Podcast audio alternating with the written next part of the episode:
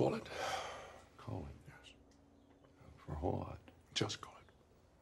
Welcome to episode 74 of Call It Friendo, the podcast where usually two friends watch two films decided by the flip of a coin.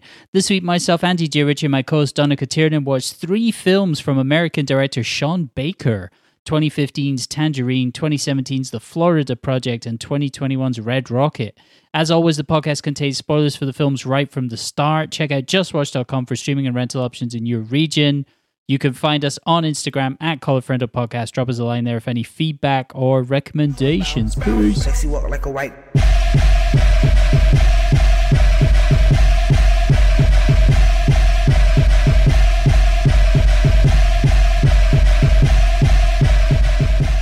Sick. We're live. We're talking about Sean Baker. We are. We're talking about Sean Baker today. And I'll be honest, I didn't know anything about Sean Baker before this week.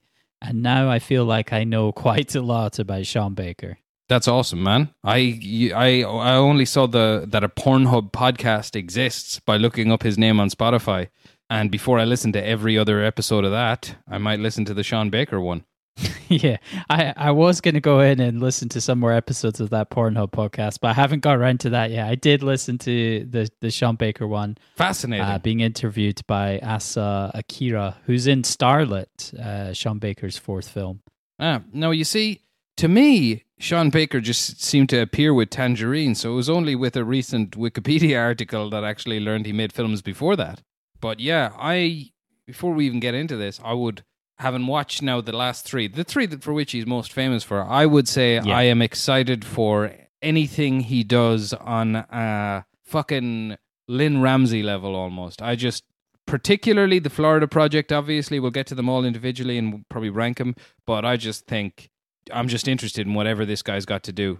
Fucking brilliant, right? Yeah, and I would also say I've now that I've seen four of his films and didn't watch anything else over the course of about two days with nothing else breaking it up. Okay, nice. So my mind is hundred percent slice of life cinema verite neo realistic. You know, uh, like I, I'm hundred percent on a like almost lack of plot, lack of three act structure type thing, and Mm. yeah, I, I I would watch anything that he makes. I'm gonna go back and and fill in those gaps probably at some point. The the three earlier films yeah. but I would say, based on what I've read and what I've seen, it looks like Starlet is where it's sort of fully formed films start to take shape, and then there's a bit of a jump between Starlet and Tangerine, and Yeah. wow, there there's so much to cover. We got a lot to we got a lot to cover. Yeah, here. but I mean, first of all, okay, so I'll because I haven't really done the research so much.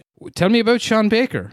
What's his deal? yeah. So Sean Baker, he's uh, I believe he's around 51, 50 years old. looks great for his age, doesn't he? He does. He he he does. He certainly Genuinely uh, does. a- Look up Sean a Baker's fine, a Wikipedia. fine-looking Yeah, young man. looks Yeah, great. He's, uh, uh, he's from New Jersey, uh, born and raised. He studied at NYU, uh, the Tisch School of the Performing Arts. Uh, some of his classmates included uh, Todd Phillips, Todd and, Phillips. Todd Phillips. Marc Forster, Uh, Marc Forster is uh, the director of Goldeneye, of course. Quantum of Solace. Quantum of Solace. Right. Okay.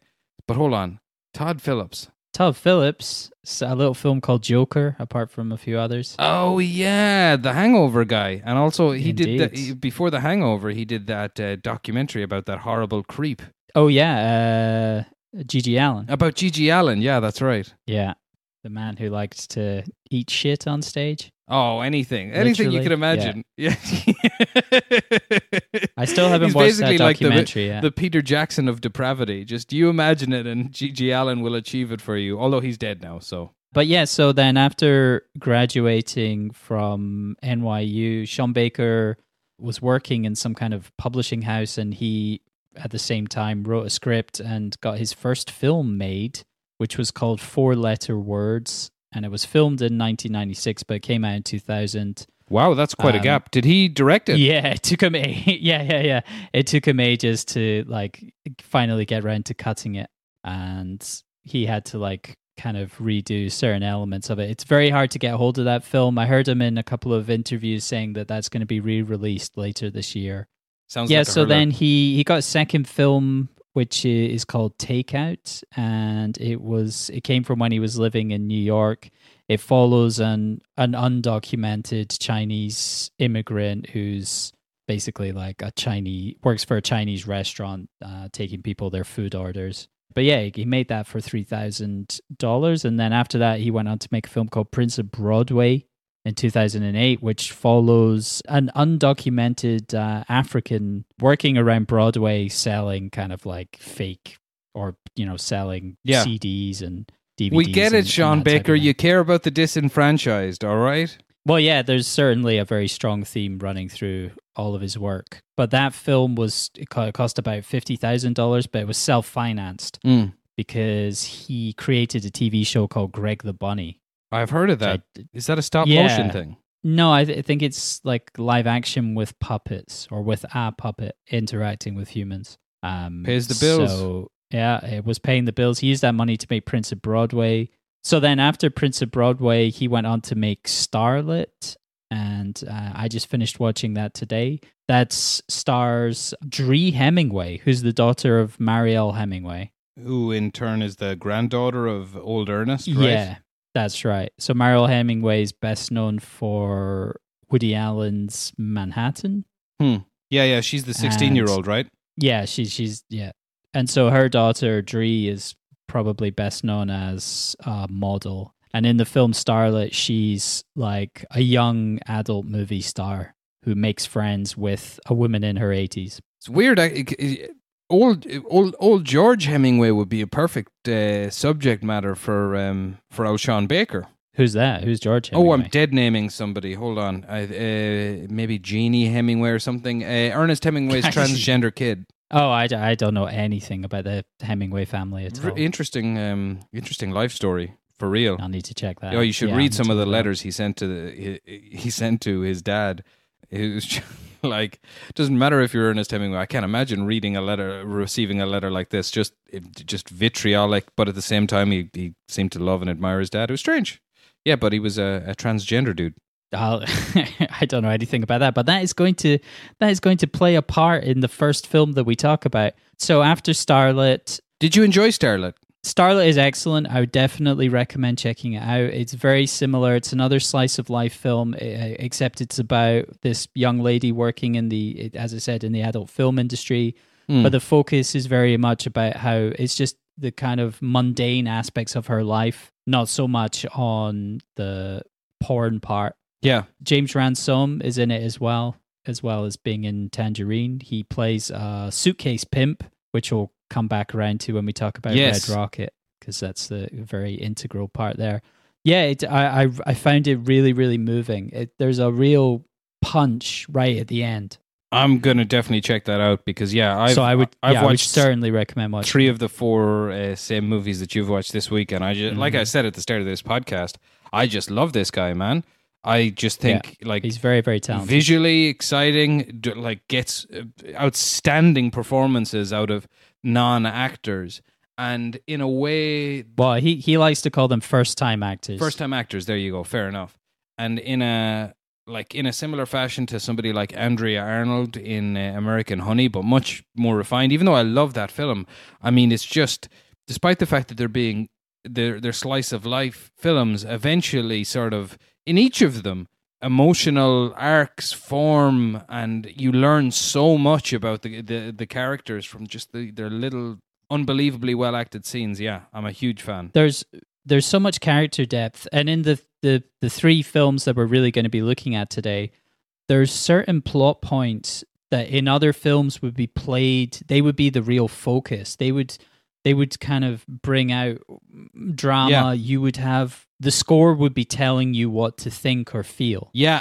It reminded me exactly of the wire in so in some ways. You're just you're left to kind of form your own reaction to and they're much to and there there are moments that are much more potent for not being dictated to you i would say. Definitely like th- there across are all the films. some mic drop emotional moments a- across the 3 Mhm. films like that it just like basically that get you 5 seconds after the fact It just the you know as the pieces go together for you and wow yeah yeah absolutely amazing stuff Starlet's ending is probably a little more traditional than the other ones. Well, actually, Tangerine's ending, I get. I mean, I, f- I found that extremely satisfying. Mm. Florida Project and Red Rocket, we'll we'll talk about endings there, but there's a lot more for the audience to kind of interpret and read into Yeah. how they want to.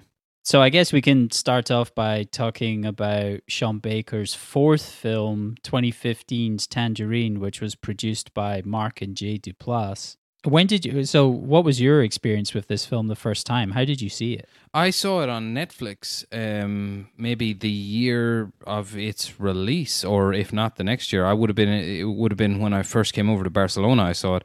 I remember I heard somebody speaking about it on a podcast, and um, at that point I was only work uh, working in the evenings, so I was just there flicking through Netflix. Put it on, and I mean, of course, was just blown away because it's one of those ones that I mean. I don't know. Pro- right, if you're not immediately just grabbed by this film, it's possible. I don't know. It's possible films are, are, aren't so much your thing. I would say it's very. It just grabs you. It's it's it's Yeah. it's got kinetic sort of energy. The soundtrack is constantly interrupting with weird fucking trap music that'll jar you, and it's really really funny. It, Yeah. it's very matter of fact with the fact that these are transgender sex workers and pimps and a taxi driver cheating on his family, it's etc. um, but like, okay, so I remember loving it like a lot. I remember just being blown Yeah. away, just cat- catatonically entertained in an afternoon before work, and telling people about it for weeks afterwards that they had to see it. Watching it this time around, sure, I was expecting all of that, but I haven't seen it in the few years, so I was, of course, catatonically entertained again. But then one thing that I really came to note is that by hook or by crook, every one of these characters is kind of given nice sort of human depth. And the iPhone thing, I mean, you can tell there it's shot on iPhones uh, at parts, but at the same time, then there's so much energy and such really nice cutting. And actually, some of the camera movements that they use are really suited to just marching up and down boulevards angrily. You know what I mean? It's it's good for that. But I found that even the fucking pimp kind of has the a weird sort of a human moment, you know. And then the achievement of those sort of real emotional moments. I mean, I, I doubt this was his reason for including them. He's just a talented filmmaker, but it, would take away anybody's ability to accuse the film of gimmickry. Like, the, like it's the the iPhone filmmaking works for the story. It probably made it it cheaper, probably like rather than to prove a point. But I found that everybody in the film just kind of they did have a moment, you know, where Yeah. they felt like the, the taxi driver dude cheating on his family, even his wife for understanding. There's everybody has a sort of a moment that grounds them think, and makes I think, them feel I think real. you can see that. You can say that across all of his films. There are characters react in ways that feel more human in some ways. It's a lot more nuanced than what you normally get from like a, a kind of typical form of drama where characters kind of respond by flying off the handle. You know that thing that that trope in films where someone, you know, says something someone kind of says something to someone and then they go you know they're not even really listening and they just take the first part of it and get and get angry and storm off and the person's going no no wait that isn't what i you know Yeah, that yeah, kind yeah. of misunderstanding thing it's the exact opposite of that yeah, arguments are people back and forth exchanges and they're messy. Yeah, yeah, Yes. yeah. yeah yeah yeah I, and i like that and but but people live with things Like- they kind of accept it and they roll with it and they respond There's a fantastic scene where, um, yeah, Alexandra is, uh, yeah, she's got a client, and then you know it's not working for him, and he tries to get out of paying, and they have an argument on the street. That's just fucking. I just thought it was dynamite. That little scene with the cops interacting with the guy and everything. That was that just felt real. You know what I mean? was that alexandra or was that cindy i can't remember now It was Alexandra. She gets into a fight, and then the police come along and settle it, and then she oh get- yeah yeah yeah right she gets Yeah. picked up by um, the taxi driver. I forget his name. Yeah, yeah, yeah. Uh, Caro. Razmik. Is it Ra- Razmik? Razmik is the taxi driver, the, the the main taxi driver Okay. that we follow. Oh, Caro's the other fellow who. Um, Kara's the other Yeah. taxi driver who picks up Razmik's mother-in-law. yeah. Okay, so so just to get back to the old uh, Duplasses, basically, this was what Sean Baker's. Uh, this was his pitch. I want to make a movie about the people on West Hollywood and um, Sunset. Yeah, it's it was it was the intersection of Santa Monica Boulevard and Highland Avenue. Check that out if you come across a time machine. There you are now. Oh yeah, I'm ju- I'm just after remembering. These are shot with uh, yeah iPhone fives, but also with an, a, a lens on it called um, Moondog lens. I think they they were called. They're they're actually quite big now, and there's a lot of knockoffs, but they were quite a they were made quite a splash at the time because they were able to give um, anamorphic quality to the iPhone Right. lens. I think iPhone eight. Yeah, and there was also some other software. It was called like Filmic or something they were using. But at the time, this was the iPhone. The, the, one of the key points, according to Sean Baker, was it wasn't there. it was the iPhone 5, it was the iPhone 5S that supposedly the S version had this higher HD video that was fine. There, people were finally able to use. And he said part of it stemmed from the kind of the Scandinavian movement, all the Lars von Trier Dogma 95 mm. type thing of people going like, well, we can just we can submit something that you know it can it can it doesn't have to look great and it'll still get into uh festivals you know, Yeah. critics will review it it will be accepted by audiences and uh but i think that gimmick i heard about the gimmick first and that put me off watching tangerine because i heard like oh it's filmed on iphones I felt that it was some kind of gimmick. I felt like that would, be, you know, they'd be Mm. like, "Oh, we wanted to see if we could make a film on iPhones." But listening to Sean Baker talk about it, it was was like a kind of money saving thing, but also it meant they could walk around LA, they could film anywhere, yeah. and I'd imagine, yeah. they would run after people and get people to sign off on the footage. But like, it just opened up so many options for them. So and it it, it works well. It makes sense. Yeah, yeah, and the film does look good. It's Like, totally fine. Yeah, it does. It's like all tangerine skies. and I think as well, like the um, I mentioned before, like the the music choices they use. That because the thing is, okay, so when you're not working with, you know, when you're not working with massive rigs and you can't kind of shoot to edit in in a certain way, let's say, uh, editing can be jarring. I edited a video recently myself, and this, you know, when it's all handheld fucking iPhone stuff, it can be a little jarring, and I think that it, like that uh, uh, the that's where the music comes in a lot of the time because they'll just hit you with a music cue that'll just make you go, "Whoa, Jesus, what's this?" And you know, I, during that time, cut to something completely different. I found this film to be, like you said, it was funny, interesting, just showing these people and this this world that I'd never really seen before. Sure. And the other thing was the build up to that final meeting where all the characters come together Yeah. at the donut shop is I just had a smile on my face the entire time. I was laughing so much. Yeah, yeah, just yeah. it, it, just little little back and forth phrases. yeah. Uh, I, I've, I've everything that goes. It's it's kind of far. It's like farcical. Do, do you know? Um, funny. I found it quite funny. Uh, maybe perhaps I shouldn't have, but I quite uh, what a fucking hard time Dinah has in the film. Just gets As she just gets dragged around. beaten up and dragged around by Cindy, and then Chester will, will barely look at her. You know, oh, it's rough. So we're not really going to go through the cast per se. Do you have anything you wanted to say about them? It's good to see James Ransone, obviously. It's good to see Ziggy. I thought that, yeah, yeah. And do, do you know what his character is called in The Wire? You know his full name? no, I do not. Chester. Chester? Ziggy Sobotka. Yeah. So another uh, playing another character called Chester. I mean, maybe this is maybe this is Ch- Chester. Chesterverse. yeah, yeah, exactly. Maybe this is takes place in the Same same, universe as The Wire. Same guy. Yeah. After he got out of jail. Oh, maybe the one of their customers eventually will be that police sergeant guy. I hope so. Mm-hmm. Yeah, I mean everyone is excellent. Uh, the two stars who play Cindy and Alexandra are Kitana Kiki Rodriguez and uh, Mya Taylor. They're very they're they're back and forth because you've got the the so uh, maybe we should focus on the on the plot a little bit. A little bit, yeah. So you, the film opens with those two having a conversation, sitting in a cafe, and it's revealed that Cindy uh, has just got out of jail. She's been away for a month, and her boyfriend slash pimp has uh, supposedly cheated on her with a fish, a cisgender lady, and uh, Why do you why do you think they call him fish? I absolutely there's Yeah, I was I couldn't I couldn't begin to find a link yeah, yeah. between. I was scratching my head over that as well. It took, I had to Google what that was. Mhm. Anyway, Well, I'm sure Googling fish will have brought up many interesting No, results. it didn't answer my question at all.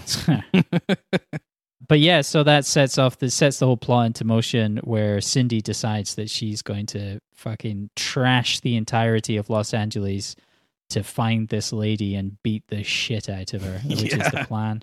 And then we're also introduced, apart from uh, these two characters of Cindy and Alexander, we're also introduced to Razmik, who's uh, a cab driver.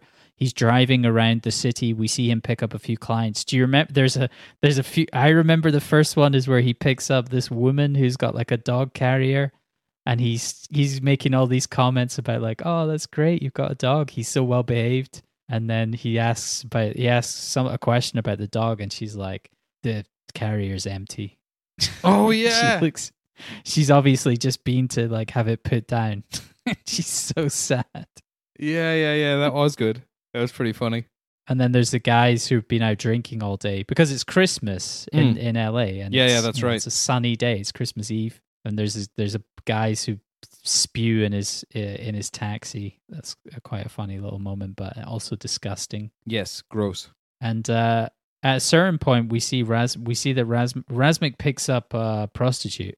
Yeah. Uh, oh, Remember yeah, yeah. He picks up a prostitute who it tur- it transpires is actually a fish, and he gets really annoyed because she doesn't have a Yeah. penis. Because she she's she's new to the game Yeah, yeah. and she's walking in the wrong block and uh, And yeah, Ramsey has to tell her, "You don't want to walk in that street. This street is for ladies with penises." Because Ra- we know that Razmik has like a wife and kid, but he also likes to pick up transgender prostitutes and uh, fillet them. and blow them. Yeah, that's his thing. yeah, which is fair enough. yeah, yeah. That's what I said. But uh, if I was paying money, I wouldn't want to be doing work. But whatever floats your boat, that's all I'll say. That's all I'll say on that.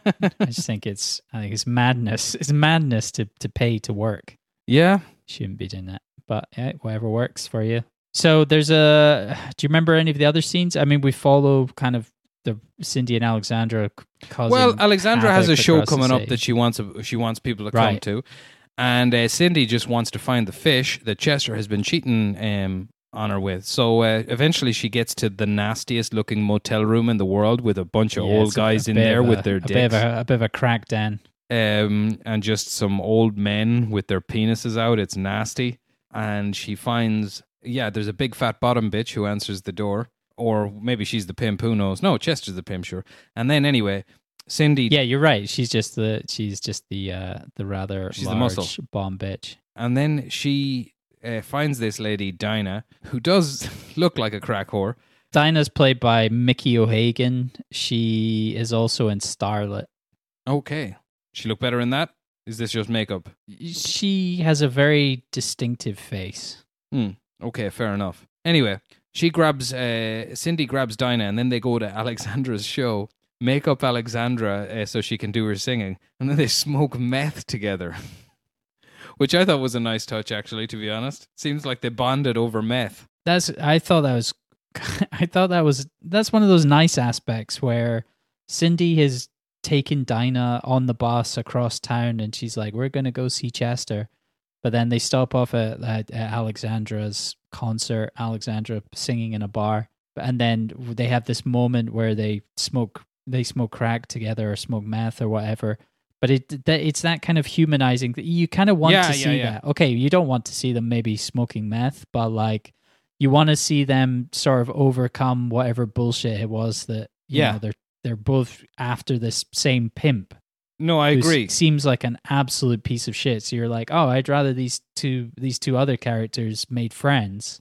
This was exactly one of the moments I was referring to, for sure. It was it's oddly nice, and then uh, Alexandra's performance is I don't know oddly nice as well. She pray, paid to perform, and uh, you know Dinah I, makes I- fun of I- her. I don't think any of these films are particularly judgy about the characters. It's just presenting characters. Mm. And listening to Sean Baker talk, he said that he, I mean, we'll get more to that when we talk about Red Rocket, but like presenting anti heroes, flawed characters in a way that you used to get a bit more in the past. You know, he talked about films like back in the 70s, but audiences are maybe a little more sensitive nowadays. But it, it's fine. It, it, you have these flawed characters, they're living a life Yeah, and they're surviving and it's not most of this is not really a comment i found this film in particular was really respectful and kind of celebrated how they were living yeah, or, or, or celebrated that they were living and existing, and that this is a thing. Yeah, And I thought that came across quite well. I th- like, especially when we get to the ending of of this film, which I, I quite liked actually. But Next up, we got we're back with Razmik, who's just losing his mind because he has to have a Christmas dinner with um a, his Armenian family and his mother-in-law and stuff, and he is just jonesing to go and uh, yeah, he wants j- to get his, his other Christmas dinner. yeah, yeah, exactly, because he's ma- he's got a big crush on Cindy and he wants to go and suck her he's looking penis. for meat and meat and two veg. exactly. That's what he's on the, the prowl for. So he, But he, but yeah, so it, but he he finds Alexandra. yeah, what what does he? Who does he blow in the? uh Oh, but that's earlier in the film. That's during the. Oh, day. right. Yeah, yeah. He when he finds Yeah, Alexandra. yes, but we've, we She's- she we has have yeah we've we've we've glossed over that. Yeah. So she has told him about uh, her show, which is where he goes to show up to try and track down Cindy. Yeah, he leaves like a big Christmas meal with his in law, is his mother in law and friends and his wife and child. yeah, And he's like, I need to go out to work because he's a hard working immigrant. But in reality, he is he's looking for a transgender prostitute's penis to suck. I mean, frankly put, uh, well, that's it. yeah, this is it. So then, but then his mother-in-law chases him out and gets another cab driver to help him uh, to help track him down, uh, and the other taxi driver seems to know what's up. I think he's being a bit of a rat. Not cool, man. Anyway, Cindy, Alexandra, and Dinah all descend on a donut shop where um, they Yeah, can donut time. they con- they confront uh, Chester. And uh, Chester, like, is you know, I mean, he's being like a good pimp. He has all the ladies under control in no time at all. Fair play to him. But then all of a sudden, uh, Razmik arrives in wanting to solicit Dee Dee, Dee Dee, Cindy, and then he Razmik is followed in by his mother-in-law, and a big old scene happens. Um, first of all, she thinks I think she thinks he's smoking weed, and then then uh, Chester trying to get him off the hook says, "No, no, he doesn't smoke weed. He just has sex with these transgender prostitutes." So then, yeah, she call, and then his wife arrives, and the, Yeah, she has the daughter. at this point. Yeah, yeah, it's just crazy. But then the wife, while she she basically tells the mother-in-law to mind her own business, and they go back to the apartment. Then, uh, in a really sad moment, I found Dinah goes back to the horrible crack den, but they won't allow her in. No room at the yeah, crack she's den. kind of she's basically homeless. They tell her to chill for twenty four hours or something. Yeah, yeah, yeah. It's rough. She's homeless for Christmas. It's a, that was that I found that really sad. That's how humane everything is in this. You're just like, oh, that's just yeah, fuck. And then, but then the the real uh, coup de grace, I think the French sometimes say, is yeah, outside the uh, back outside the shop, Chester reveals that he also slept with Alexandra. Um, And Alexandra was the person who originally told Cindy that uh, Chester was cheating on her. So then Mhm. um she's you know they're really upset and she's walking away and it's it's it is it's really sad she's been betrayed by her friend So Well, and also the throughout the film, we've seen Cindy respond with violence and, and anger, but when she finds out that her best friend has yeah has had sex with, with, with her boyfriend, she just she just sort of slumps and just walks away. It's like, oh, uh, you know, like she does. She's the one time she doesn't go to anger because she's just broken by it. yeah yeah then a car pulls up beside her and throws piss in her face and gets piss on her wig and stuff like that it's awful and then alexandra takes her into a laundromat and um, they go to wash her clothes and wash her wig and she gives cindy her wig while um, her own one is presumably washing while they wait Which is a really nice ending. It is, yeah, it's really nice. They're they're they're brought back together because of someone throwing piss.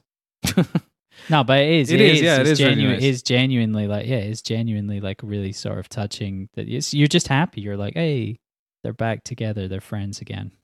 Yeah.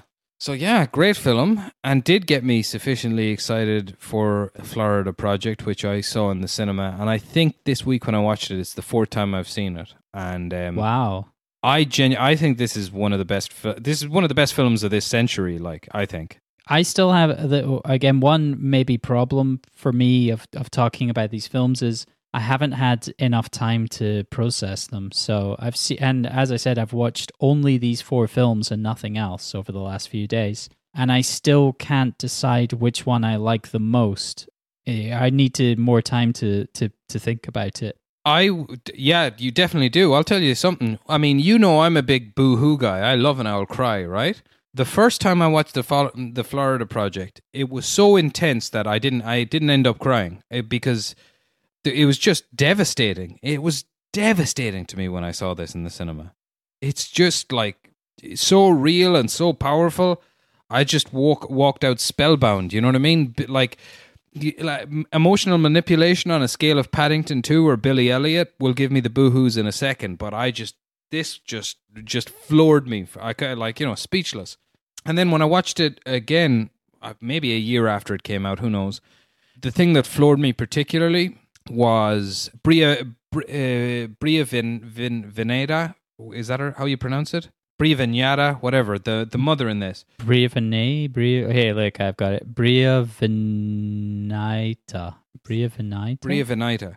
I was just floored by her performance. And the last time I watched it, I was just thinking that's it's got it's one of the it's just one of the best performances I've ever seen. It's just, she's just incredible in this mo- in this film, like Willem Dafoe is as well and everything. But I, there's something just about her that is just just insane to watch. It's just so much range and everything. I thought it was just absolutely fucking amazing. And then yeah, so I've seen it. Then I watched it again a few months ago only, and watched it. Uh, uh, fi- like the most recent time I watched it on th- was on Thursday, and on Thursday, yeah, and it was mainly due to anticipation. It did really hit me in the feels, and uh, and uh, I wept like a baby.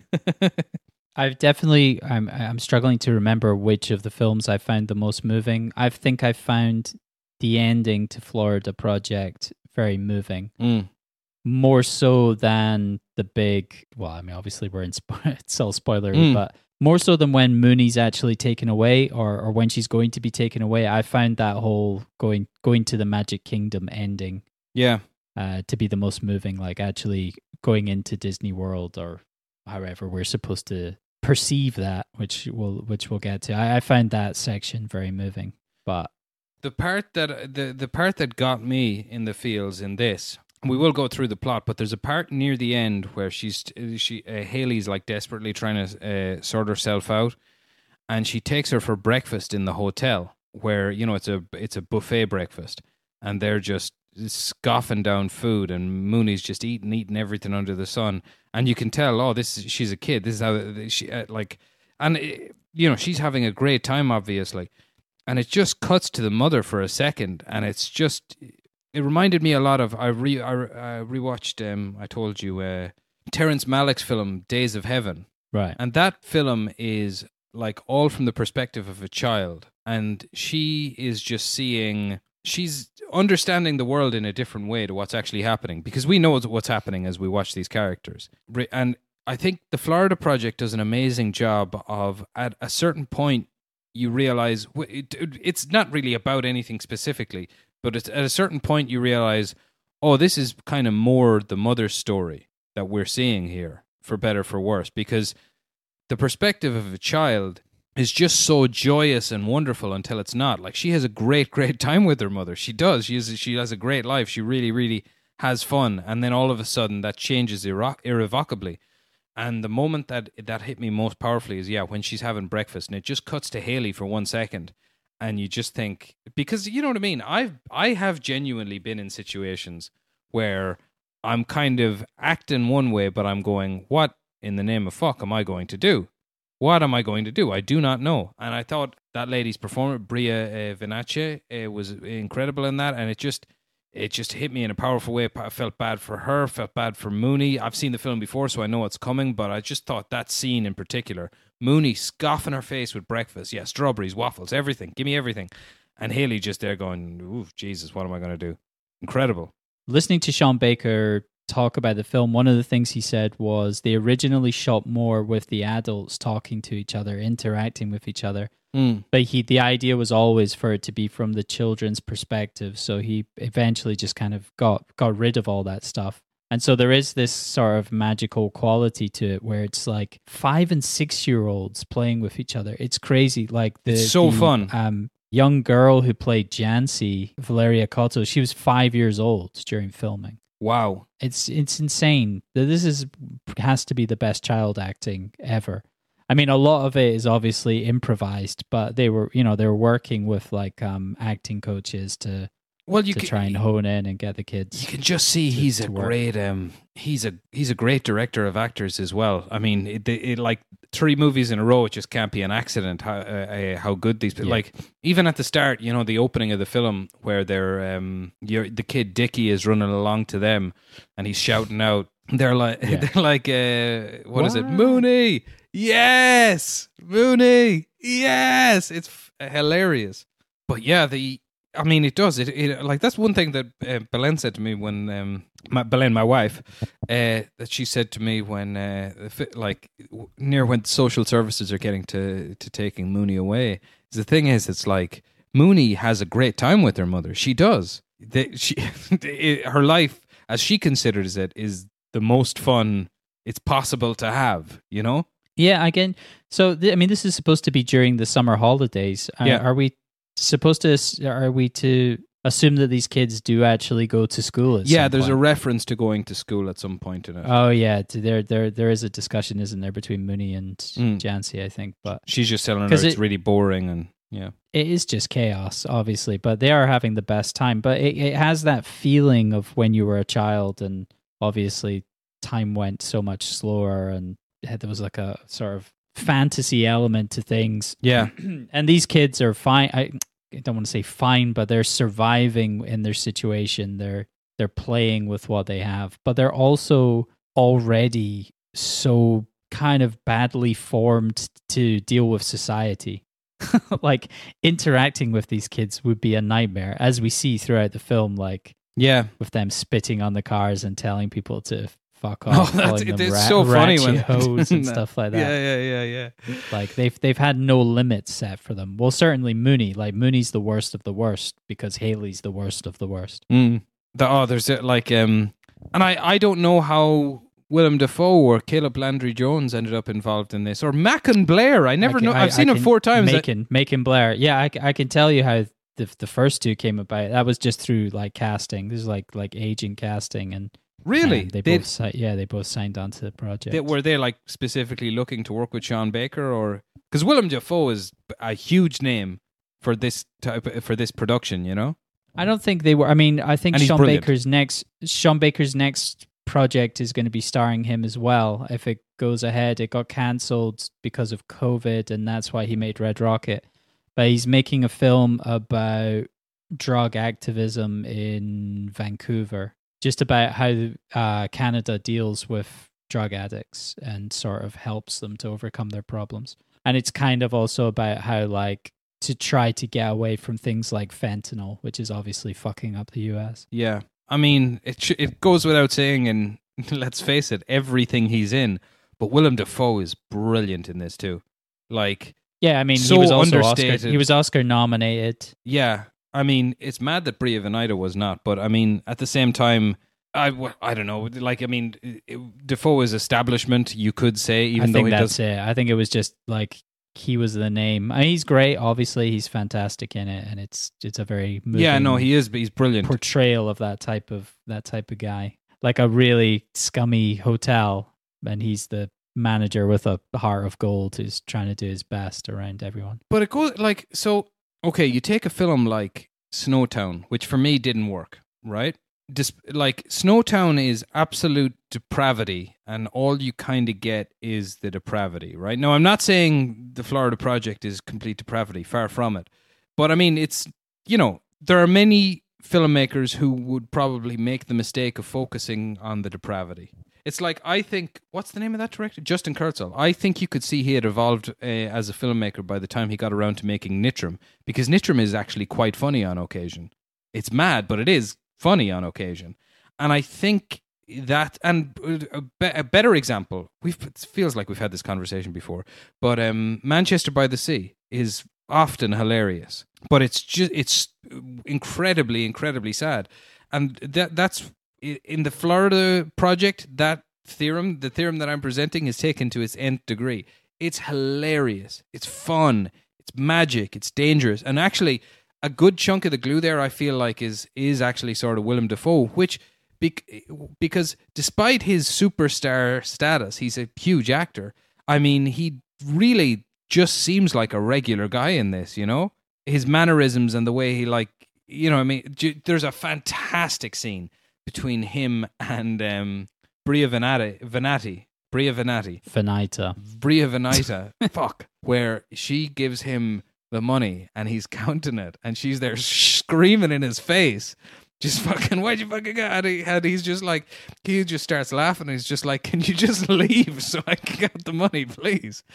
And like, you, you know, if you, like, have you ever met somebody that's just so fucking bananas and over the top that they sometimes make you laugh for no other reason other than the fact, like, will you take a fucking chill pill, please, you lunatic? I I don't know. I mean, I found her to be, I would say, across the four films that I watched, in each film, I'm not sure in if all of the films, but certainly in Florida Project and Starlet, there's one character in each film that I really, really dislike. Mm. You know, like there's there's possibly no positive aspect to that character. There's no redeeming aspect. You just hated her as a character.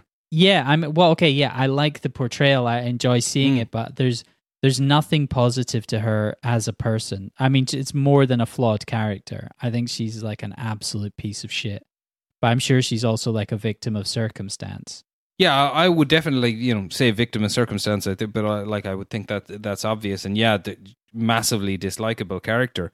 But I just couldn't. I just couldn't help really feeling sorry for her, especially in one moment in particular when um when her friend her friend just decides I'm not her friend anymore, and it's you. Ju- she's just got no one. Then that's it. You know what I mean? Yeah. She just has nobody, and clearly uh, she's got no family to call or anything.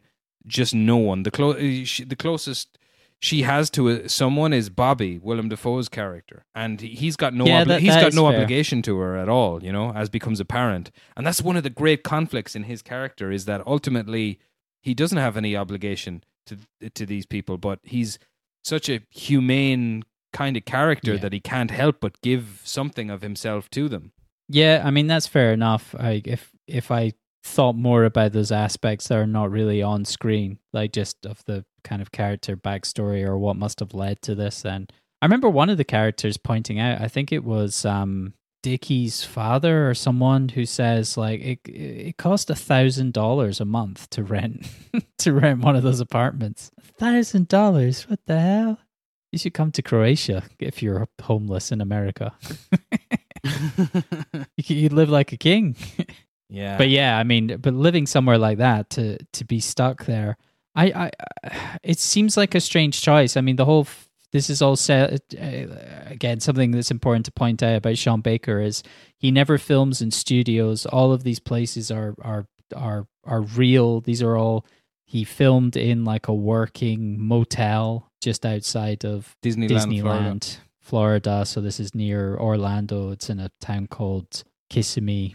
And so this these are all real places and a lot of the people that are shown in the film are real guests and real people who are just around. Yeah, it brings me to mind of the fact, like, I remember when soon after Tangerine came out, I, I remember reading an interview with Sean Baker where he said he was just going to hit the road in America to try and find his next project, and clearly he just he ran into this in in some way and said, "Yeah, that's a, that that's a, a fruitful uh, situation." Should we get into the situation? I think this one had been brewing for quite a while. Yeah, this I mean this story he he'd been working on it for quite a while. Good to point out that it's it's not just uh, Sean Baker. All of his films are uh, co-written by Chris Bergoch. Bergoch, oh, okay. who was uh, a guy that he met when he was studying at New York University. They've had an ongoing professional relationship since that point. Has he worked yeah, on they- much uh, stuff without Sean Baker? That's a good question. It's actually no. I have it up here. yeah. The point I wanted to make, where I was just making a second ago, was like, I don't know why anyone chooses to live there. I get the idea that, okay, it's Florida and it's warm.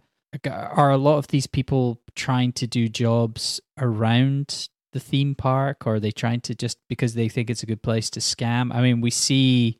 Uh, we see Haley and Mooney going around trying to scam guests of the of kind of hotel park resort hotels well, the thing, to sell no, the, the the thing is, um, I don't know why in that area in particular. Maybe perhaps because there are a lot of menial jobs that people can be doing. That's a, a reasonable theory.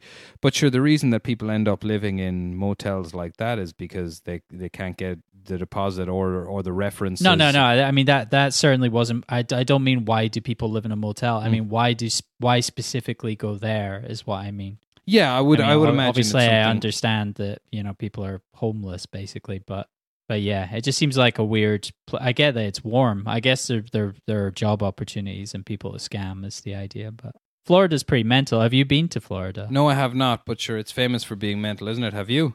Yeah, yeah. I mean, I've been to Miami Beach. I remember going through Jacksonville, which is where the main character from Starlet is supposed to be from, and it is one of the roughest places I've ever been. Yeah. Uh, How I so? haven't been to just really, really kind of run down. You got the sense that you know violence could break out at any moment. Florida is such a strange place for that because obviously it has internationally it kind of has a reputation of Miami and glitz and beaches and things like that. But within the US, the reputation of Florida, I guess, is purely based on the Florida man type thing. yeah.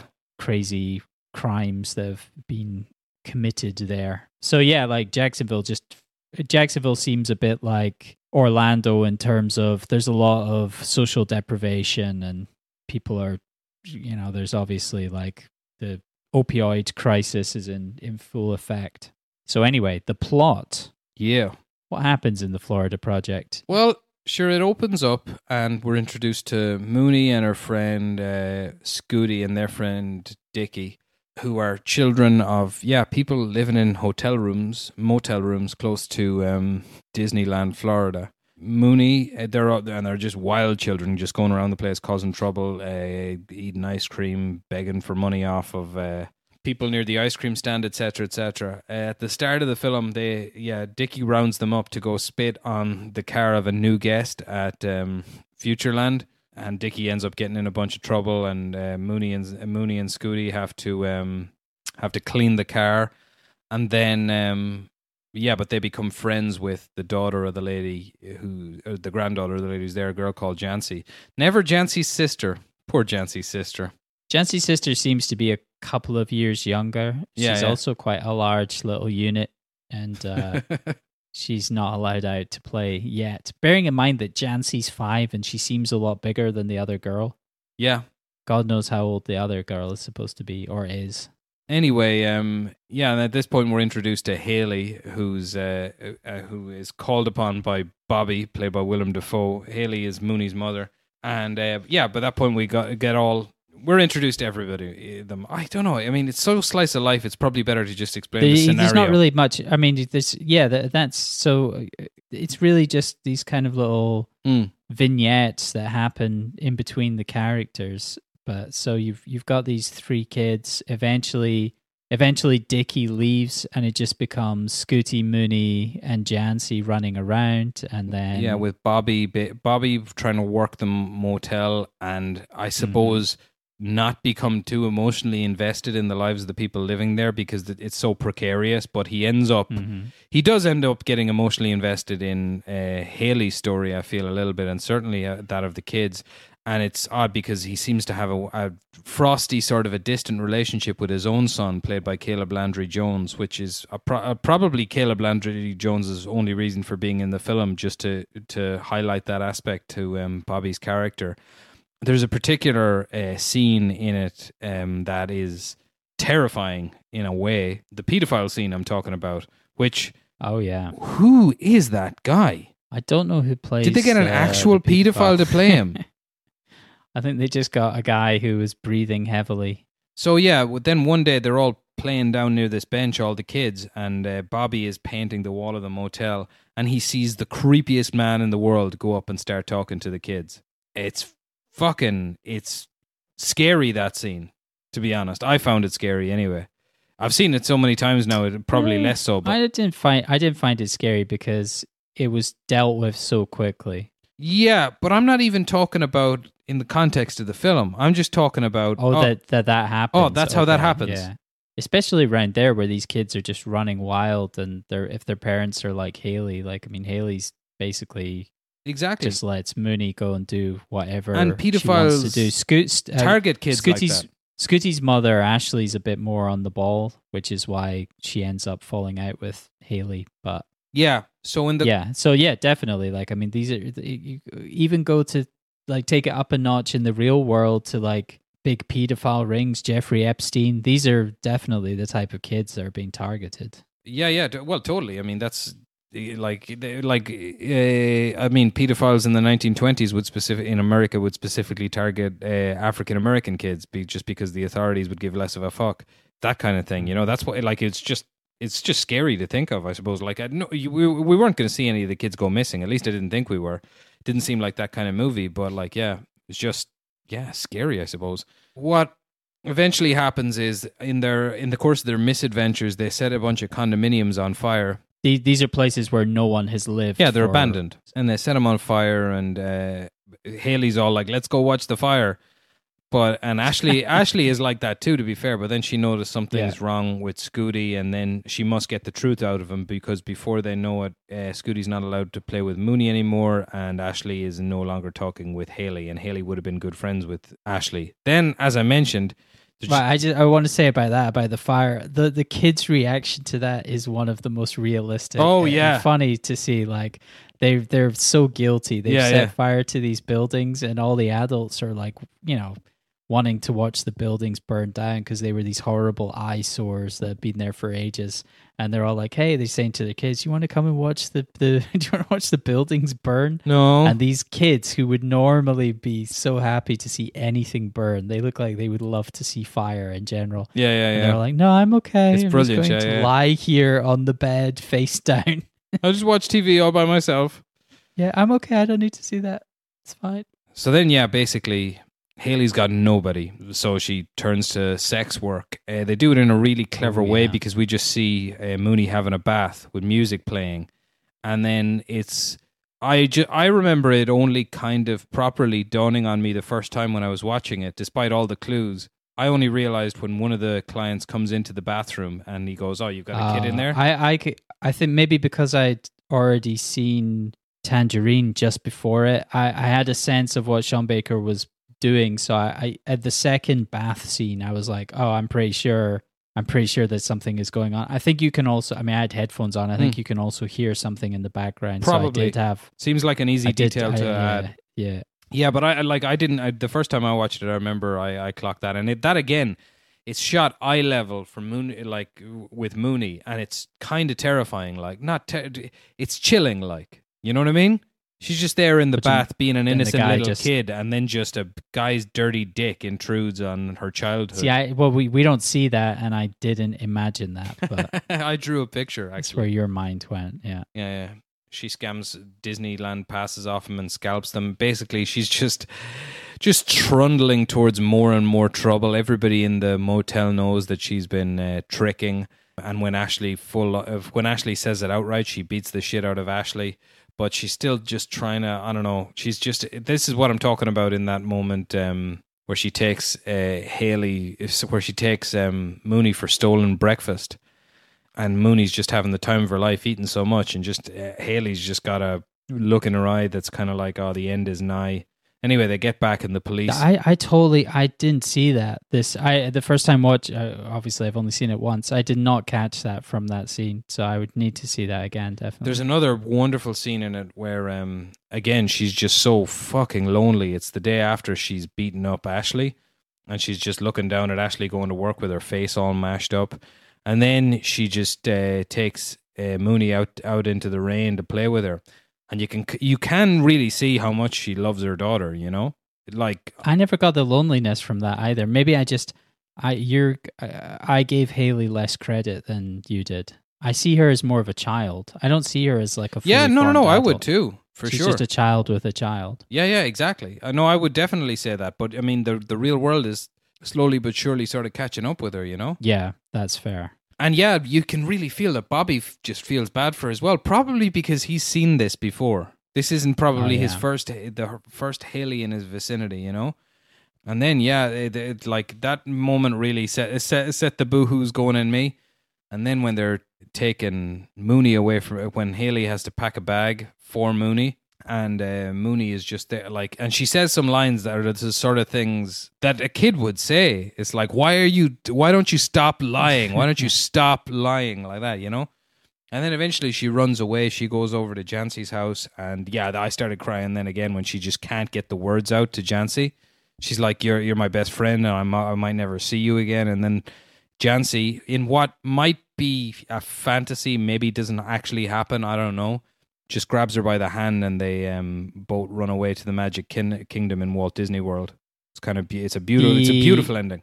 The the scene where Mooney turns up at Jancy's doorstep and then it has to tell her that she's leaving and she can't get that out and she starts crying. That was the f- they shot that one time and there was no rehearsal or anything. They just uh she did some stuff with her acting coach and then just did it first time, which is kind of mental. How did you read the ending? Did you the way I I read it as being pure fantasy in the same way that uh, Mooney takes Jancy to go and see cows and but she tells her like, "Look, I took you to a safari."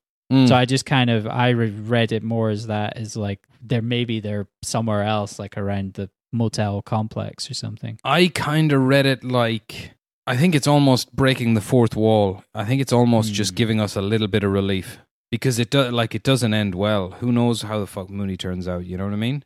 I mean, who But- knows? Maybe she'll swipe on Scooty years later on Tinder, and they'll you know raise three lawyers. Who knows? But uh, I still think Mooney's chances in the foster system are better than being raised by Haley. probably who knows? Maybe Haley sorts herself out. Anyway, I wonder how old she's supposed to be. Haley, Yeah, hard to tell. I assume she's supposed to be younger than the age of the actress. Yeah, because she's she's in her thirties, isn't she? Priyanka now is 28. So when the film, ah, she was only like 23 or something when it was filmed. She hasn't been in She much was- else either. No, she was cast on Instagram. Wow. Uh, she's from Lithuania. That's right, yeah. She's got a celebrity chef boyfriend, I read, because of course I go straight Yeah. to that. And yeah, Michael Michael Voltaggio. Yeah, and she, I name. did she she is in the second season of the OA as like a receptionist. Yeah, and she's obviously invested a lot of money in tattoos.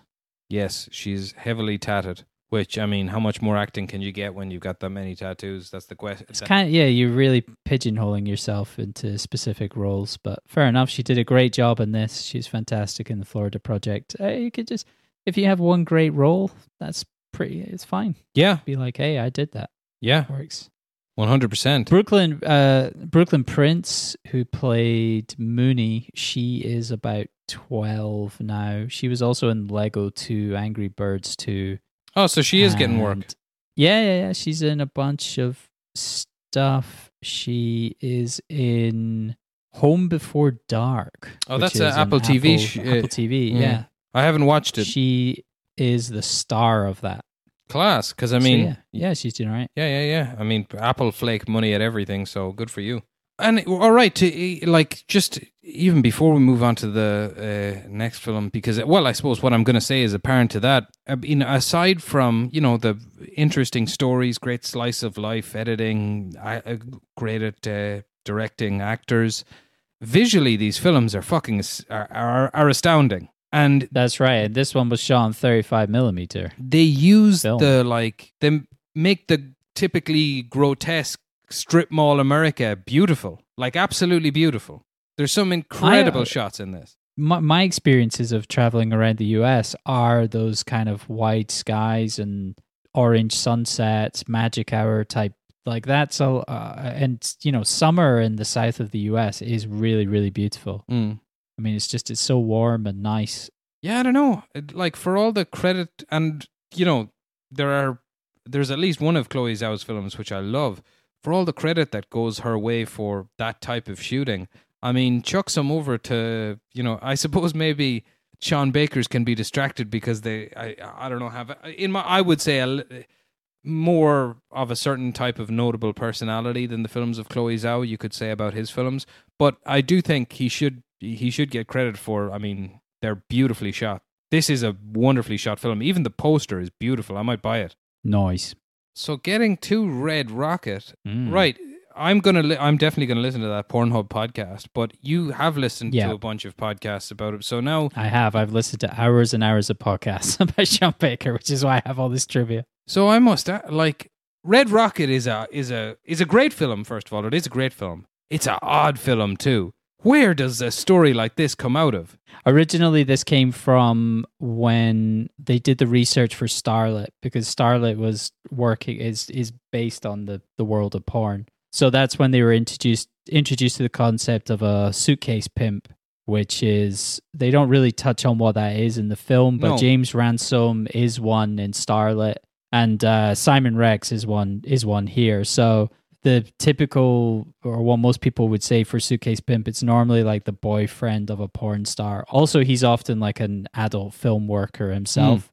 but he tends to live off of his girlfriend he's often the one who brought her into it and then he basically works as her agent kind of and and takes a cut of her money just like a like a pimp Like a pimp. but yeah. the reason he's yeah, the reason he's called a suitcase pimp is because it's like it's such a big trope within the the adult film world that often the boyfriend slash manager turns up at set. He goes to to the shoots with his girlfriend, Mm. and she's got her suitcase with her for some reason at all these shoots, and he kind of guards the suitcase like he's carrying her suitcase for her. Wow. Okay, so we had a little talk about Haley previously, and you found her to be a thoroughly unlikable uh, character. Which, fair enough. I mean, I would say, yeah, with a few watches, and if maybe if you were a bit more humane. but uh, yeah, no, I like. I, I feel really bad for her. But you've got this um, just just bizarre clash of feelings watching Red Rocket because the man is the scum of the earth. This this guy uh, who um, Simon Rex plays, uh, Mikey Saber is his name. He's the scum of the earth, and as a presence and also as a character and his performance in general, he is absolutely charming. He's very, very charming. It's he's incredible. Very funny. He's very likable.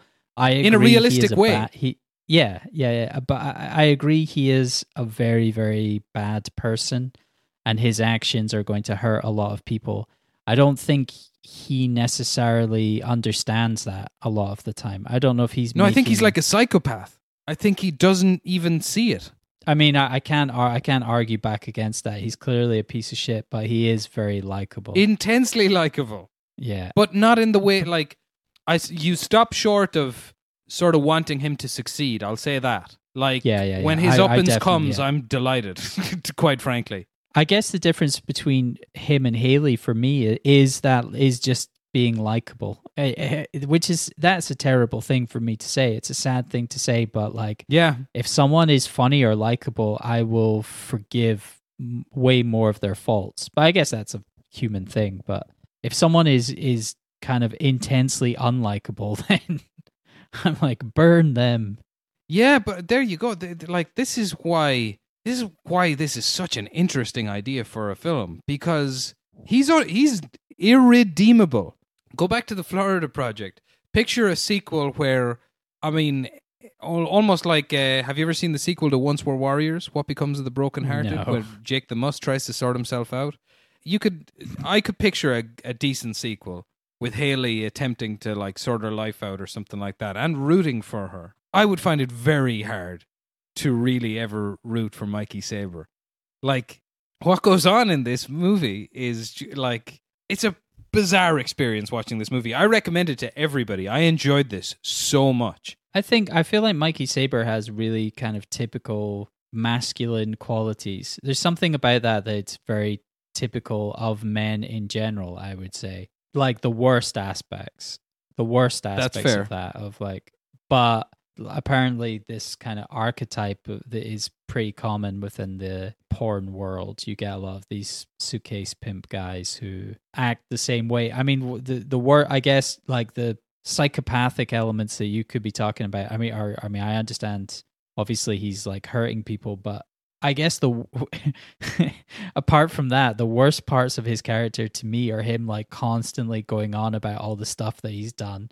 Yeah, like I was nominated for this award. That is to me that's like the, the most unsavory part of his character more than like exploiting people or fucking up their lives just going on and on about how great you are I would say that's a, a a symptom of the core problem. Yeah, yeah, but yeah. like, yeah, yeah. I think that that is true. That's true. Yeah, uh, yeah. I guess you're I mean, the film is also cuts back and forth between kind of Trump and Clinton Yeah. Because it's set in 2016. I wondered if there if he was trying to draw some sort of parallel there, or if that was just meant to show like that's what. What, like uh, Mikey Saber was were- so, had some of the kind of like a Trumpian like a Hillary Clinton sort of a character. Yeah. yeah, ex- that's right.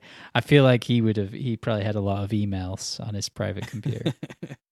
Send him to jail. But like there you go. It's, and um, once again, so many times in a row, it can't be an accident. So as much as I'd like to give all the credit to Simon Rex, Sean Baker again w- with this performance in the middle of his movie, and I like Simon Rex has had a really interesting career to end up doing this and doing it as well as he has. Like this performance is off the chain. I can't eh, like we'll get into the plot, but this guy is this is the story of a man who grooms a young lady to get her out to Los Angeles to, as you say, provide an income for him. And the whole way, you're you like him. You do like him. Definitely. I mean, he's he's fun. He's funny. Like when he first shows up at his at Lexi's house, his estranged wife, and just says, "All right, fine, I'll I'll, I'll like uh, I'll I'll get off your property. I'll get off." And he goes down to the end of the garden, and it's just like, ah, gee, this is kind of funny. Like you know what he's doing. It's just a fucking let me stay for a couple of nights. You know, it's just yeah. We don't know that they're husband and wife at that point. no, I think. but we, you can immediately tell that this guy has done some Yeah. shit. every single person he meets when he comes back is like, "Why are you here?" But yeah, go, going back to Simon Rex, I mean, he started off as a VJ. He did a bit of he did a bit of porn when he was younger. He did some like jerk off films, and there were stills from those going around. Hmm. But then uh, I knew him more as like as a rapper. But he was also in the uh, scary movie three, four, and five. Can't And, recall. uh, a few other. Yeah, me neither. And a few other bits and pieces. But this seems like this is gonna get him back on the. But on the you know of his, his his rap career. Yeah, Dirt Nasty. It's called. Any good? Uh, yeah, some funny stuff. There's some and uh, bits and pieces. We talked about it. I think in the two episodes ago. He did the the My Dick, called Late Night V with Oh, that's him. Mickey Avalon and uh and another guy. I don't remember the conversation, but I love that song. Yeah, it's a classic. So the story kicks off with uh with Mikey Saber returning to his hometown of Texas City, which is basically just next to Galveston, just outside Galveston on the on the Gulf Coast. And uh, yeah, Mikey turns up, and we get the NSYNC "Bye Bye Bye" playing, which we see a, a couple of times Yeah, yeah. uh, throughout the film. And then Mikey turns up at his estranged wife's house, her and her mother Lil, and uh, begs his way into the house, and they eventually let him in. He tries to get some jobs around the place. Oh yeah, he goes to a bunch of job interviews. Yeah, which, which all they- end exactly the yeah, same yeah. way. He they ask him about the long gap in his resume, and he eventually admits to all of them that he was a porn star, and they refuse to hire him. um, so then he goes to a lady he seems to have worked for when he was a teenager, a lady called uh, Yeah, Le- Leondria. Leondria, and he's gonna be a marijuana dealer for her. And uh, her daughter is basically Snoop from The Wire, Yeah. except Full on, yeah. she's called Jude. And then, yeah, it turns out he's he's really good at selling weed, so he's able to uh, get rid of the re- the weed really quickly, and uh, he takes Lexi and her mother down to this donut place. A lot of donuts in uh, Sean yeah, Baker's do- movies. the, you can see that he's he's into he likes using donut shops as uh, filming locations. I haven't had a donut in ages. Hey, stay away, they're bad. They are bad. It's like eating poison, but They're fuck super bad. anything yeah. pastry related. I'm oh, I love it. But I'm I'm I'm determined to get down to like you know the sort of uh, weight where people go, "Are you okay? Is everything okay?" Um, yeah, I'm trying to do that too. I just want some love and attention, you know. Yeah, but then anyway, uh, Mikey uh, becomes absolutely in awe, just horn dogged by this young lady uh, called Strawberry. I think her actual name is Raylee. Is it? yeah, really. Yeah, who's a 17 year old girl who works behind the counter, a ginger girl. There you go now. So uh, he eventually he starts just showing up at the donut shop. Uh, he gets her permission to sell weed to all the the boys who work on the oil on the on the oil rigs, and then soon enough, uh, soon enough they sort of start a relationship. But in the meantime, he also starts having sex with uh, Lexi and eventually moves back into their bedroom and it appears to be sort of grow, uh, going all right with them. Lil is just concerned that she won't get back on Craigslist, at which point we've kind of realized that Lexi's a prostitute also. yeah, she's she's she's still she's still doing some sex work. Yeah, and we later learned that she was also a porn star. I feel uh, that that Yeah. yeah yeah. Uh, But she and and apparently quite typical as well is like she burnt out after like five or six years, but then Mikey was kind of hung around for seventeen years in the industry. mm, but um, Lexi was done, and she was obviously on like opioids or something as well. She's not looking great, yeah, and we do see her and her mother like smoking whatever that is, meth, crack, something. yeah, that's right. Just out the back of the house. Mm-hmm. Then also Mikey makes friends with the next door neighbor Lonnie, who lives with his dad. He's a bit of a hopeless mess, as we say. He goes to the to malls and does stolen valor, but basically Mikey just uses him as a you know a sponge that can soak up all his arrogance. Just just telling him stories, just bragging all the time about how he like he's banging Strawberry and then Lexi, etc. etc. And it just goes on. Bro, a dog. in the mean in the meantime, he's just uh, selling weed, going around the place being an absolute legend. Uh, Living the dream. yeah, he's also lying to Strawberry actively uh, by pretending he lives in like a really nice neighborhood. Um, she drops him off there all the time. Uh, he does not, in fact, live there. And then, yeah, eventually he, he just. He also beats up her uh, high school boyfriend. Oh yeah. Well, no, he doesn't beat him up. They beat Mikey up. Wow, okay. he beats them up. He beats up the high school boyfriend by repeatedly bashing his face against the boy's hands. Yeah, that's right. the guy's mother and father join, join in and beat the shit out of him. When they beat him up, he says, uh, "That's three on one. You're still a fucking pussy." Which you just gotta wonder where does he get his confidence? But the, yeah, there you go. I He's s- also he. it do- Does he not say at some point he's got like a purple belt in something? a green well? belt in Like, karate. yeah, yeah, and he yeah, could yeah. teach. He could teach classes. Yeah, right. So it's becoming it's becoming clear to us what's going to happen. He's going to uh, elope with Strawberry and leave Lexi in the dirt once again. Um, right because he's he's he's grooming Strawberry and basically telling her he's trying to take her step by step into the into the porn industry. yeah, I mean he's which is a, a typical starting point for a lot of female porn stars. It's their boyfriend who kind of gets them into it. he stays one night uh, at her house and then they yeah he makes a video of them on his phone and she's really into it she thinks this is great she's well up for it then he goes back to his house with lexi she figures something is up um she throws a pot of coffee at him in a nice move. I liked that. But clearly she figures there's something odd on the horizon but at which point he shows her all the money he's been making. He says been out working which kind of turns her around on the whole issue. And uh, it seems like everything is uh, everything is kosher in the state of Denmark once more. Then when they're on the he's on the way back from somewhere with Lonnie he just grabs the wheel and says no no no go this way it turns out he took him into fucking oncoming traffic or something we never really find out but it turns out they caused a month He just because they, were going to drive past the turn off the the the off ramp. I I never saw him grab the wheel. I thought he just told Lonnie like turn here. something But like I, that I wasn't I wasn't watching that closely. But then they basically they cut across uh they cut across like two lanes I think to go off the off ramp, and it caused this like twenty seven car pile up. Ten people are in hospital. So they and uh, the authorities are on on the hunt for whoever it is because they left they fled the scene. And around this time as well, there's this odd little scene between Lexi and Lonnie where she seems to fancy him. I don't know, but I think she's just trying to get information about Mikey. Yeah, she's she is just she's just asking about Mikey. At the time I, I read it, oh, she just assumes that Mikey's out being like a, a dirty dog, so she was just trying to get her own back. Ah, She's yeah, trying something to take like care that. of her own. It also came after a scene where Mikey didn't want to have sex with her, Yeah, whereas previously, like he was the one who was pestering her, and it is that classic turnaround where.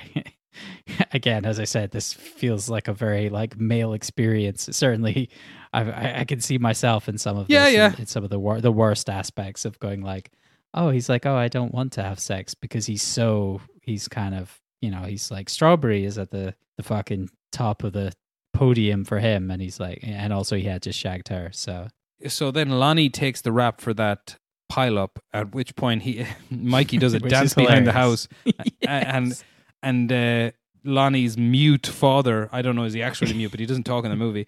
Is just watching the whole time as, as he does his little dance. It's pretty funny. But then, yeah, one day Mikey just comes in and tells Lexi that he's leaving the next morning. He's going. This is the this is the moment I think you really see he's a psychopath because he just does not give. Uh, he doesn't care at all. He just wants the difficult conversation to be over quickly. So he te- But- he has it in the worst possible way. Isn't it is insane. It's insane, but I think I'd give him a little bit of credit because maybe he also could just leave. With, I mean, that would be even shittier. He could just leave without saying anything. That's true. But he, is it more cowardly to? I think it's more cowardly to leave without saying anything. But yeah, the way that he tells her, he does kind of. I mean, he does assume that it's going to be bad because he's like, "I just, I'm going to go to my room now." but Mm. he doesn't. He probably doesn't foresee that he's going to be thrown out. I Yeah. think he thinks. I can see his his logic is kind of like. Well, I've given the money. I came back and I, I paid for my rent, and Mm. now I'm going to go. But it's not being aware of the emotional commitments he's made, apart from anything being married to the still married to this woman. Yeah. So then he wakes up with June and her brothers. They're in the room, and they're gonna they they take his money. He runs out of the he runs out of the house and has to uh, leg it over to Leandra's house naked. Which, to be fair, Simon Rex is packing heat. Um, it's insane. Yeah, I mean he's he's he's uh, blessed. He's got a big owl Willie.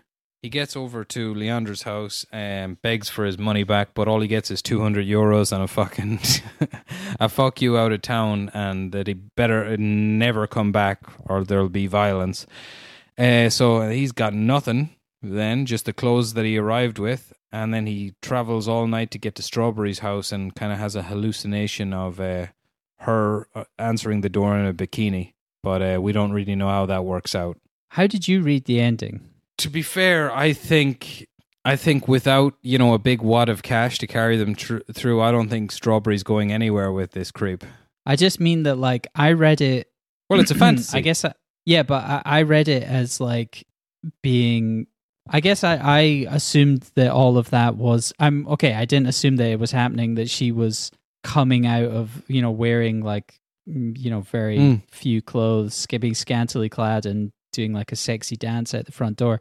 But I mean, I just assumed it was like another sort of kind of fantasy element of just how he pictures her, how he views her. Mm. But there's also a look on his face that suggests that he might, uh, like something might have clicked within him that he would maybe not go through with it. Like he realized that he's a piece of shit or something like that. But There then is a also look when I, on his face near the end. Yeah, for sure. but then the the other thing that I heard, which I had I did not think about at all when I was watching the film, but kind of blew my mind was the suggestion that strawberry is not real, that the whole all of those elements are fantasized.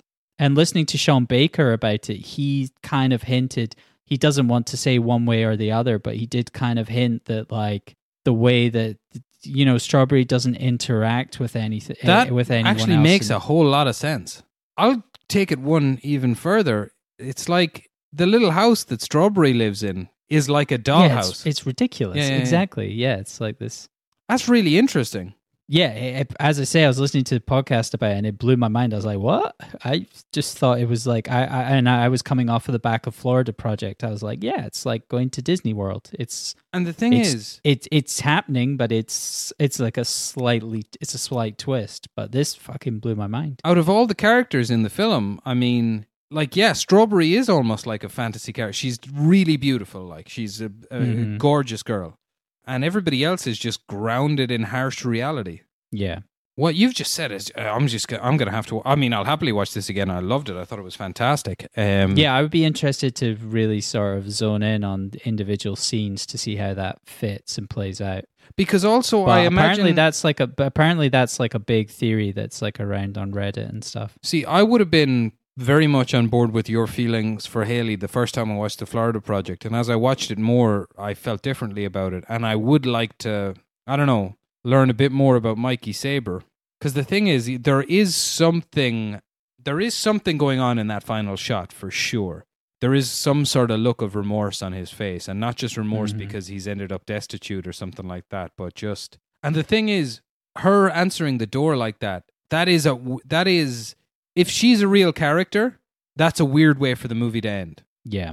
Wow, fascinating! I can't wait to listen to some of these podcasts now with Sean Baker, and I can't. The thing Sean Baker said about the ending as well, is he wanted to go like full male gaze Mm. because in in the current climate it's like something that's really frowned upon, but he wanted to like really lean into it in that moment. Can't wait to see his next thing, man. Yeah, it Excited sounds- already, it- like. uh, so it's this Vancouver thing. It's got Willem Dafoe. It sounds like it's going to be a big. Uh, I don't know. I think it sounds like it's going to be a big departure if that all comes. I mean, it's obviously still going to be telling a personal story, but it looks like it might have something stronger to say almost. Yeah, like a Maybe a- it's more of a message type thing. could be. Yeah, it's a bold move, way, I'm- uh, I'm Andy. Let's see if he pulls it off. Absolutely, Cotton. This is a toss week, isn't it? It is. What are you bringing to the table? Well, uh, I decided this week, I don't want to give my reasoning to explain why just yet, but I, I decided on uh, Tombstone. Tombstone. What is The- Tombstone again? I believe it's a 1993 Western starring Val Kilmer. Who else is in it? Kurt Russell? Val Kilmer, Kurt Russell, and somebody else. It's a it's a pretty all star cast though.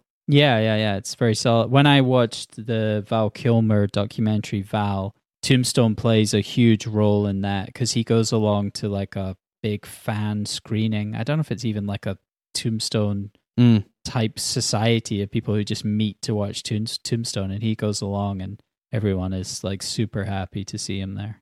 And I don't think I've ever seen it. I can't recall. It's the kind of thing I may have watched in the '90s, but it's such a distant memory to me, and it feels like a gap. So I would have seen it a, f- yeah. uh, a few times over the years for sure, but it's a it's a good one. I'm a big fan. All right, yeah, I've just decided to be a dirty, dirty old dog. I've never seen uh, Last Tango in Paris, Bernardo Bertolucci's film from 1972, in which um, I don't know. Apparently, him and Marlon Brando just uh, behaved appallingly towards Maria Schneider. But let's see. Uh, friend of the show, Maria Schneider. That's Well, right. friend of the show, Marlon Brando. Friend of the show, everyone. Bernardo Bertolucci. he's an enemy. Oh, is he still an enemy? I Wow. think he is an enemy. not, I'm going not to for that check. long. You sure about that? Yeah, I think you might be right. No, no, no. Friend of the show. Yeah, France. Yeah, they're all dead. Everyone's dead. This is gonna be this. If we if we watch that film, it's gonna be full. Everyone is dead. I think The friendliest because it movie ever. a, it was a it was a rough old time. I have seen I've seen Last Tango in Paris before.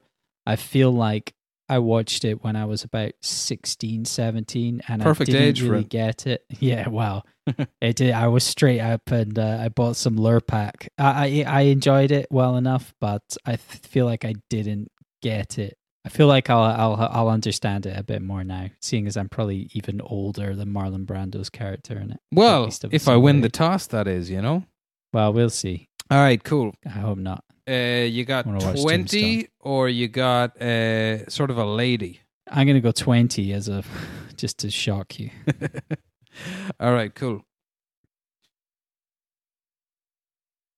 Lady wins. It's rigged. It's fixed. Show me the coin.